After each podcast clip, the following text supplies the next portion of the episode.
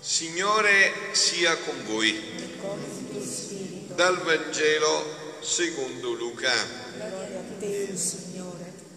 In quel tempo, mentre erano in cammino, Gesù entrò in un villaggio e una non- donna di nome Marta lo ospitò. Ella aveva una sorella di nome Maria, la quale seduta ai piedi del Signore ascoltava la sua parola. Marta invece era distolta per i molti servizi. Allora si fece avanti e disse, Signore, non ti importa nulla che mia sorella mi abbia lasciata sola a servire? Dille dunque che mi aiuti. Ma il Signore gli rispose, Marta, Marta, tu ti affanni e ti agiti per molte cose, ma di una cosa sola c'è bisogno. Maria ha scelto la parte migliore che non le sarà tolta. Parola del Signore. Parola del Vangelo cancelli tutti i nostri peccati. Siano lodati Gesù e Maria.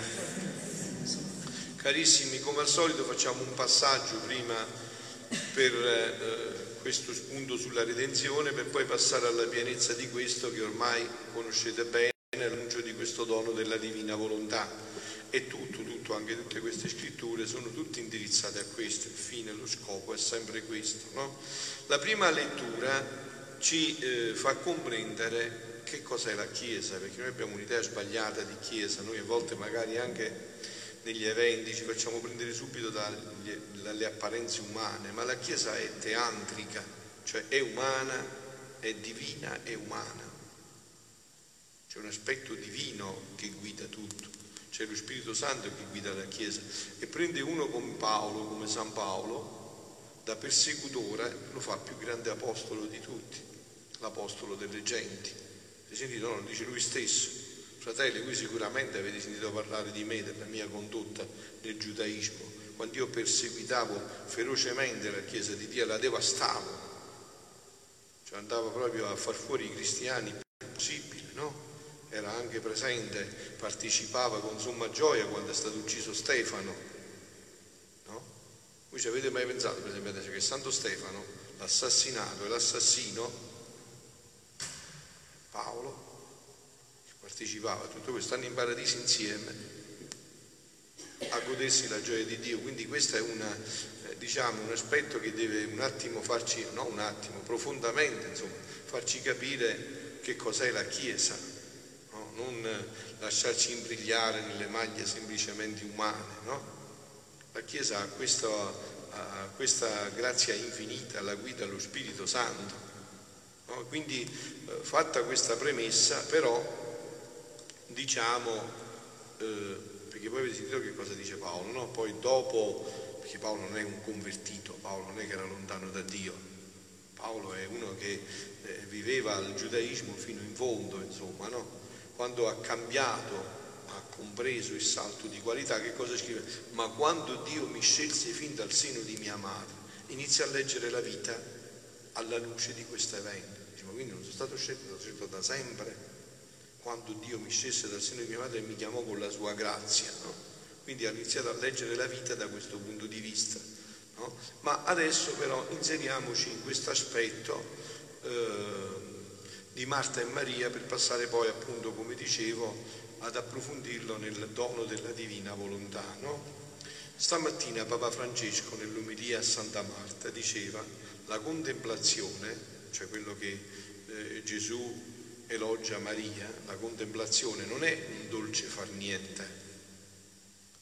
Al contrario, Maria, il suo chiarisce Papa Francesco, non è un dolce far niente. Lei guardava il Signore perché il Signore toccava il cuore e da lì, dall'ispirazione del Signore e da dove viene il lavoro che si deve svolgere dopo. Ho detto tante volte, vero? Noi non siamo un zallanuti, no? Siamo con la testa nelle nuvole. La preghiera ci serve pure per vedere quanto sale dobbiamo mettere nella pasta asciutta. Cioè proprio la preghiera che ci dà, ci fa vedere la luce delle azioni, quello che dobbiamo fare nelle attività. Gesù non sta rimproverando Marta perché lo ospita, aveva bisogno di essere ospitato, ma perché è affannata in questo, perché c'è l'affanno dentro, no? Quindi dice il Papa, è da lì che ci viene l'ispirazione del Signore, è da dove viene il lavoro che si deve svolgere dopo. Che mi sta dicendo il Signore stasera? Che mi dice a me? Cosa mi dice attraverso queste parole? Che vuole che io faccia? Dove vuole che io impegni la vita? E questo viene dalla preghiera. Più preghi profondamente, più hai luce su questo, sulle scelte che devi fare. No? È la regola di San Benedetto, continua Papa Francesco, ora et labora non stanno tutta la giornata guardando il cielo, coloro che pregano in clausura, no?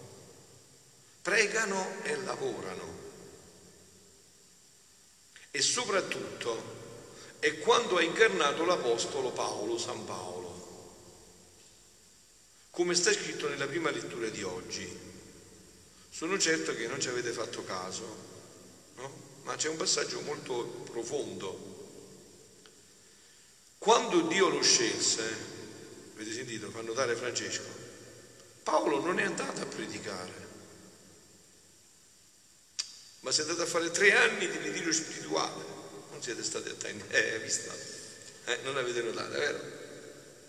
Ma quando Dio mi scelse fin dal Sione di mia madre e mi chiamò con la sua grazia, si compiacque di rivelare a me suo figlio perché lo annunciassi in mezzo alle genti. Subito, senza chiedere nulla a nessuno, mi regai in Arabia e poi ritornai a Giamasco. In seguito, tre anni dopo, salì a Gerusalemme. E che fece questi tre anni? Il noviziato si dice nella vita religiosa. Voi sapete no, che la vita religiosa, consacrata, no? ha un anno di noviziato, a volte anche due, no? In genere un anno è quello, no? Che dovrebbe essere, deve essere in un luogo dove tu ti ritiri a fare preghiera, penitenza, ti alleni, no? E Paolo dice, no, io ho un compito molto grande, non basta uno, basta due, ce ne vogliono tre, tre anni dopo è salita a Gerusalemme. Papa subito l'ha ravvisato. Quando Dio lo scelse, fanno dare Francesco, non è andato a predicare, non ha detto ma certo Dio sono santo, mi vado a, a istruire gli altri, no, non è andato a predicare, ma si è andato a pregare a contemplare il mistero di Gesù Cristo che gli era stato rivelato. Figlioli, voi avete quest'idea della preghiera? Se no siamo sulla strada sbagliata, vi ho detto una preghiera che non cambia la vita, è urgentissimo, bisogna cambiare preghiera. Ma questo ve lo dico non perché sta scritto qua, perché l'ho sperimentato anche nella mia vita. Io devo tutto alla preghiera tutto, tutto, tutto, in, senza, perciò ho impostato tutta la mia vita alla preghiera, no? Adesso è venuta la madre generale di Sua Luminizia che si è fermata qualche giorno con noi, no? E gli diceva, dice mamma mia ma voi pregate più delle, delle, dei conventi di clausura? Certo perché ho impostato tutto sulla preghiera. Sicuramente preghiamo più di un convento di clausura perché la mia vita si è trasformata attraverso la preghiera, quindi io che cosa ho portato? Quello che ho ricevuto, no? Se la mia vita si è trasformata attraverso la preghiera, sono certo che se vuoi anche la tua si trasforma attraverso la preghiera. Eh, mica fa Dio a chi figlia e a chi figliastri. Se ha trasformato la mia, può trasformare anche la tua attraverso la preghiera. Ecco perché una preghiera che non cambia la vita, bisogna cambiare preghiera. La preghiera è fatta per cambiare la vita. No? Ogni cosa che faceva Paolo, San Paolo, la faceva con questo spirito di contemplazione, di guardare il Signore. Diremmo noi, figli della divinità, la faceva fare a Gesù e me. Che cosa vuoi Gesù che io faccia? E vieni a fare me. Non voglio la mia volontà, in niente, per niente. Mi metti qua, sto grazie a Dio, mi metti là, sto grazie a Dio, voglio quello che vuoi tu. Indicami era il Signore che parlava al suo cuore, perché San Paolo era un innamorato del Signore. Vedete, anche queste parole vanno usate senza dubbio. Noi dobbiamo innamorarci. La nostra testa è una fede passionale, non una cosa così distaccata, ex cattedra, passionale. Innamorarsi. E questa è la parola chiave per non sbagliare. innamorarsi, innamorati. Noi per sapere da che parte stiamo, se esageriamo perché andiamo in una contemplazione troppo astratta, no? Vedete che la capite in nulli, in sallanuti, no? Se esageriamo in questo modo, no? Per una contemplazione anche gnostica, o se siamo troppo indaffarati, dobbiamo farci la domanda, sono innamorato del Signore? Sono sicuro, sono sicura che Lui mi ha scelto, mi ha scelta Paolo l'ha detto, mi ha scelto fin da grembo materno. Io l'ho scoperto questo nella mia vita, che mi ha scelto fin da grembo materno, che non è stato un caso che poi è successo questo nella mia vita, ma che sono stato scelto da sempre e che solo prima non avevo sentito per mia colpa, mia colpa, mia grandissima colpa, no?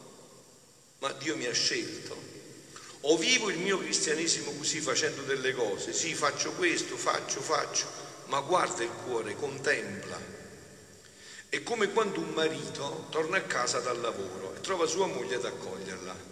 Quella che è veramente innamorata non lo fa accomodare e poi continua a spiegare le faccende di casa sua, ma prende il tempo per stare con lui. Ecco allora, anche noi prendiamo il tempo per il Signore al servizio degli altri.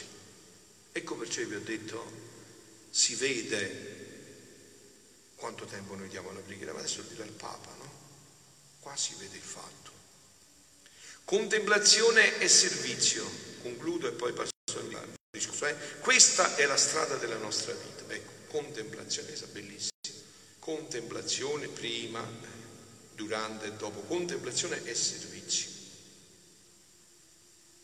Non eh, invertire niente prima incontri forti nella preghiera con Dio e là capire come andare ad aiutare il prossimo, come servirlo.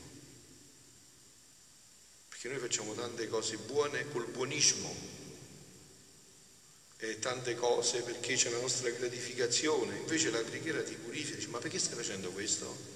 Perché lo stai facendo? Qual è il motivo di fondo? E qual è il servizio a cui Dio ti sta chiamando? perché tu possa concretizzare quello che hai visto nella preghiera. Questo, figlioli, questo qua è la nostra vita. Contemplazione e servizio. Questa è la strada della nostra vita. Ognuno di noi pensi, il Papa, eh? Quanto tempo al giorno do a pregare, a contemplare il mistero di Gesù? E poi come lavoro? Lavoro tanto che sembra un'alienazione? Quante volte mi sono sentito dire ma viene a messa la domenica, padre, ma come faccio? Io lavoro, viene da ridere, scusate, eh. viene da sorridere, insomma, no? Ma come faccio? E io gli dico, ma senti, scusa, eh, ma se Dio ti mette a letto, come fai? Chi ti dà la salute perché tu possa lavorare? O lavoriamo come alienazione, o lavoro coerente alla mia fede, lavoro con un servizio che viene dal Vangelo, ci farà bene, dice il Papa, pensare questo. Anche qua, capite, ci sono tanti tranelli dell'io che noi non vogliamo coscientizzare, no? Anche dice, ma io sono impegnato, come faccio? Non posso venire a pregare, no? Perché ho tante cose da fare.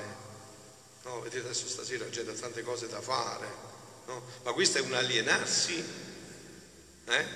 È un alienarsi. Cos'è una giornata trascorsa senza porsi la domanda e se stanotte il creatore mi chiama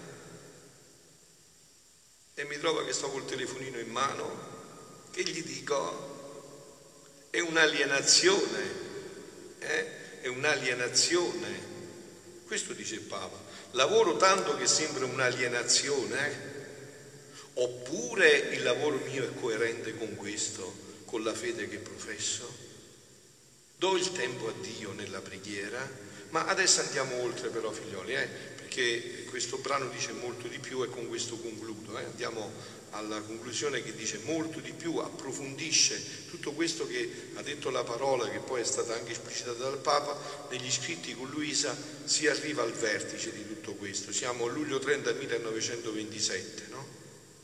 E Gesù dice a Luisa, figlia mia, gli atti interni di un'anima, gli atti interni, chi li vede? Nessuno.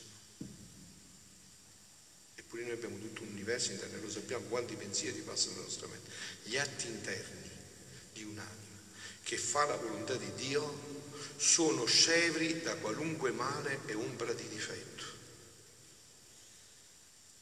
Eh, capite? Allora qua c'è proprio una conversione a 360 gradi.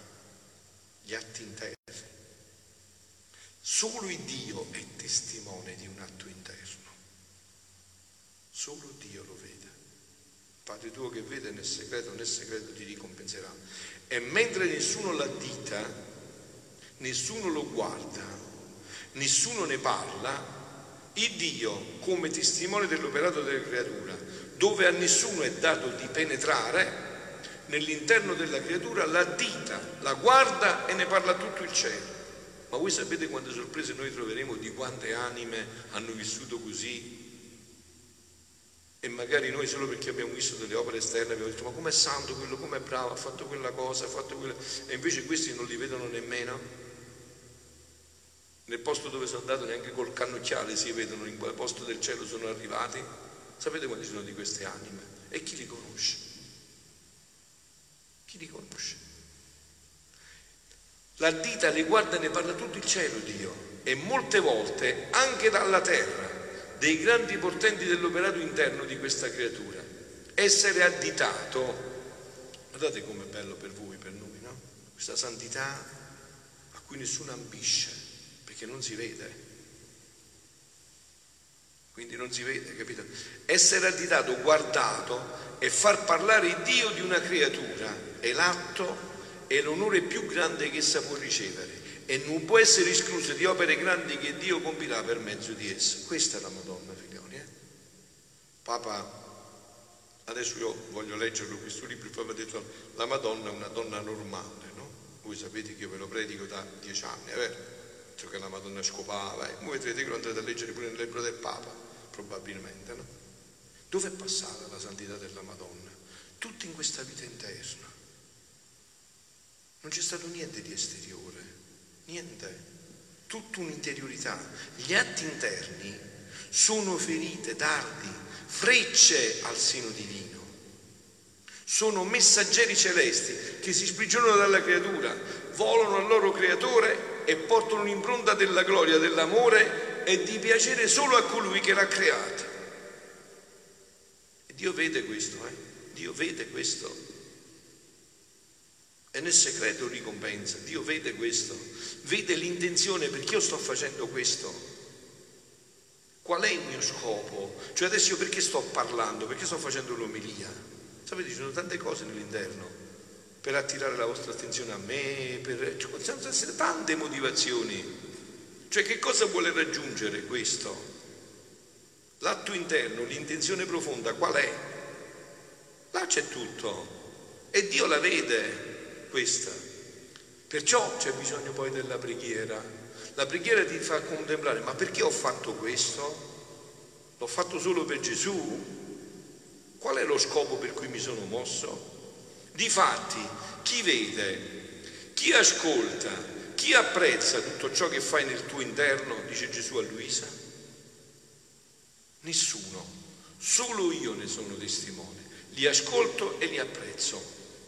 Ecco perciò nelle nostre opere più grandi scegliamo anime che apparentemente nulla danno di grande e di meraviglioso. Voi ve l'immaginate la Madonna a 12-13 anni a Nazareth, a 15 anni a Nazareth, quando ha ricevuto l'annuncio dell'angelo. Ma chi pensava mai che una creatura, un adolescente, che sembrava un adolescente come tutti gli altri, aveva dentro una ricchezza di infinita di Dio, tanto da generare Dio, da avere dentro Dio. Eppure Dio vede, Quindi dice scelgo proprio queste anime, ma anime che nulla danno di grande meraviglioso, ma anime interne, che non sono magagnate, eh, cioè inficiate, eh, termine dialettale magagnate, che non sono inficiate né da vedute umane né da strepiti, rumori, gloria e stima propria. Infatti, no, chi di voi sta meditando in questo mese il, la Vergine Maria nel regno della divina volontà, sa che la Madonna mai e poi mai pensava che sarebbe stata lei la prescelta per avere Dio nel grembo, andava a pregare al seno della Santissima Trinità perché la Santissima Trinità facesse incarnare Dio nella persona prescelta, ma mai pensava che era lei, non lo aveva mai minimamente immaginato questo. Eppure aveva tutti i motivi per immaginarlo, poteva avere tutti i no, non lo immaginava perché non c'è stima propria che portano le opere esterne. Per esempio è sempre pericoloso le opere esterne. Le opere esterne sono sempre pericolose. Che tu fai un'azione e dici, ma come sei bravo? Eh, ditemi voi, se vi dicono così voi non vi orgoglite. Io sì, voi no. Certo che tu dici, sei bravo, insomma, no? Oh, ma come sei caritatevole, ma come sei santo, come ti ho visto, mamma mia, oh, stai facendo quella cosa, ah, ma come è grande, stai facendo quell'opera per... Eh, e questo è sempre così sulle opere esterne. Invece le opere interne non ti mettono mai in questa situazione. Avete capito che è facile? Abita a questa santità. Le opere interne non le vede nessuno, è un tu per tu tra te e Dio. Non vedi niente nessuno nelle opere interne. Che portano le opere. Difatti, nella redenzione, ma anche nel fiat voluntas tua, scegliamo una vergine semplice, senza splendori esterni ma aveva il suo interno parlante, che tanto seppe dire da sola a sola al suo creatore, che lo vinse e ottenne la redenzione. E noi di queste anime abbiamo bisogno, figlioli, anime interne, che chi le conosce, possiamo avere il Papa nel Gaudete et Exultate, ha parlato della san, delle santità della porta accanto, e chi le conosce? Solo Dio lo sa. Perciò non è da fessi giudicare, valutare su certi criteri, no? Solo Dio conosce questo. Chi è un'anima interna che vive in profondità tutto questo. Ora, così abbiamo fatto per il regno della divina volontà, per il regno del Padre nostro, per il regno del fiat divino. Abbiamo scelto un'altra tutta interna. Infatti, no? Voi pensate, Luisa è vissuta dal 1865 al 1947, 81 anni, quasi 82 anni. No? In quel tempo c'era San Pio, Santa Faustina Croacica, Santa Teresa del Bambino Gesù e ancora potete andare a vedere, io ne ho elencati solo alcuni. Ma a questa chi la conosceva? Infatti quando io ho sentito questo nome, ma chi è questo? Ma da dove viene questo? Da dove esce questo? Chiuso in una stanzetta, senza che nessuno l'ha conosciuta, senza poi niente, non come San Pio, non ordine religioso, come Santa Faustina, come Santa Teresa, chiusa là, da due mura, sconosciuta a tutto e a tutti. No? Scelgo un'altra tutta interna che tanto dirà che pregherai Dio a concedere il regno bramato. Pensa un po' tu chi era questa creatura? Per Dio. Eh, chi era questa creatura per Dio? E chi lo sapeva? Gli atti esterni, senti, penso che questo vi sta riempendo di entusiasmo, no? Questa è una santità che potete vivere voi, no? chi, chi lo sa? Cioè, chi conosce queste cose? Gli atti esterni, anche buoni e santi, non possono piacermi come gli atti interni.